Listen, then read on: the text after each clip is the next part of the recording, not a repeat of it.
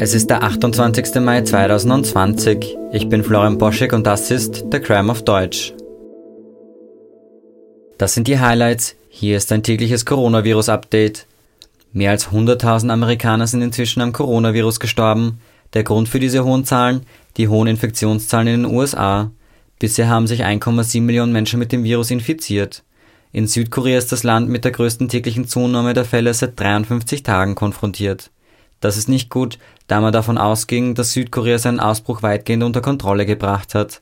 Jetzt hat die Regierung einige Beschränkungen wieder eingeführt und bereitet sich auf eine zweite Welle vor. Apropos, Dr. Anthony Fauci sagt, eine zweite Welle im Herbst sei nicht unvermeidbar.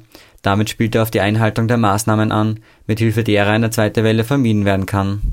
New York City kommt offenbar immer näher, die ersten Schritte zur Wiedereröffnung unternehmen zu können. In Orlando und Florida sollen Universal und SeaWorld nächsten Monat wieder öffnen. Die Wiedereröffnung von Disney World soll im Juni geplant sein. American Airlines geht es nicht so gut. Wie in der Branche wird auch hier das Management- und Supportpersonal um 30 Prozent reduziert.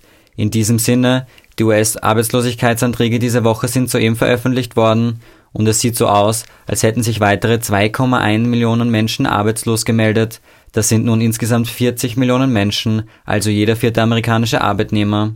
Eine weitere wichtige Nachricht ist die Warnung der Internationalen Energieagentur, dass die weltweiten Energieinvestitionen bis 2020 um 400 Milliarden Dollar zurückgehen könnten. Das könnten schlechte Nachrichten für die Umwelt bedeuten.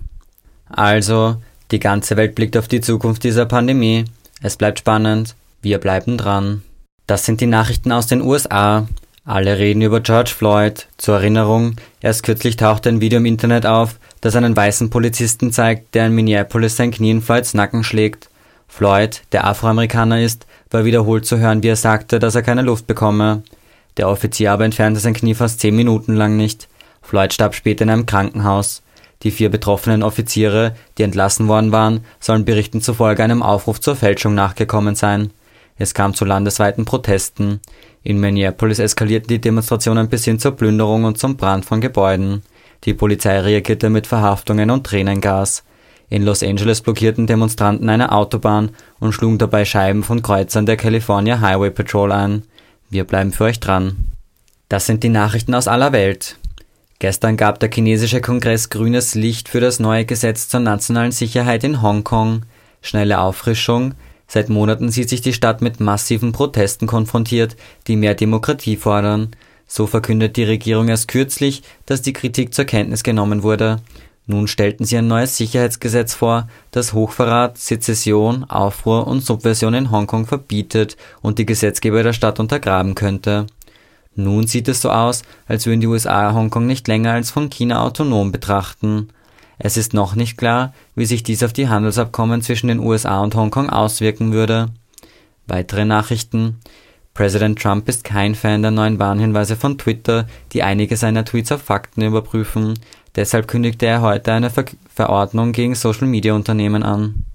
Und zu guter Letzt noch die Wirtschaftsnachrichten. Gestern hätte SpaceX zum ersten privaten Unternehmen werden sollen, das Menschen ins All befördert. Dabei gab es nur ein kleines Problem. Das Wetter hatte sich nur wenige Minuten vor dem Start gedreht. Das führte dazu, dass das Unternehmen den Startversuch absagen musste. Jetzt sieht es so aus, als wäre es auf diesen Samstag verlegt worden. Weitere Nachrichten.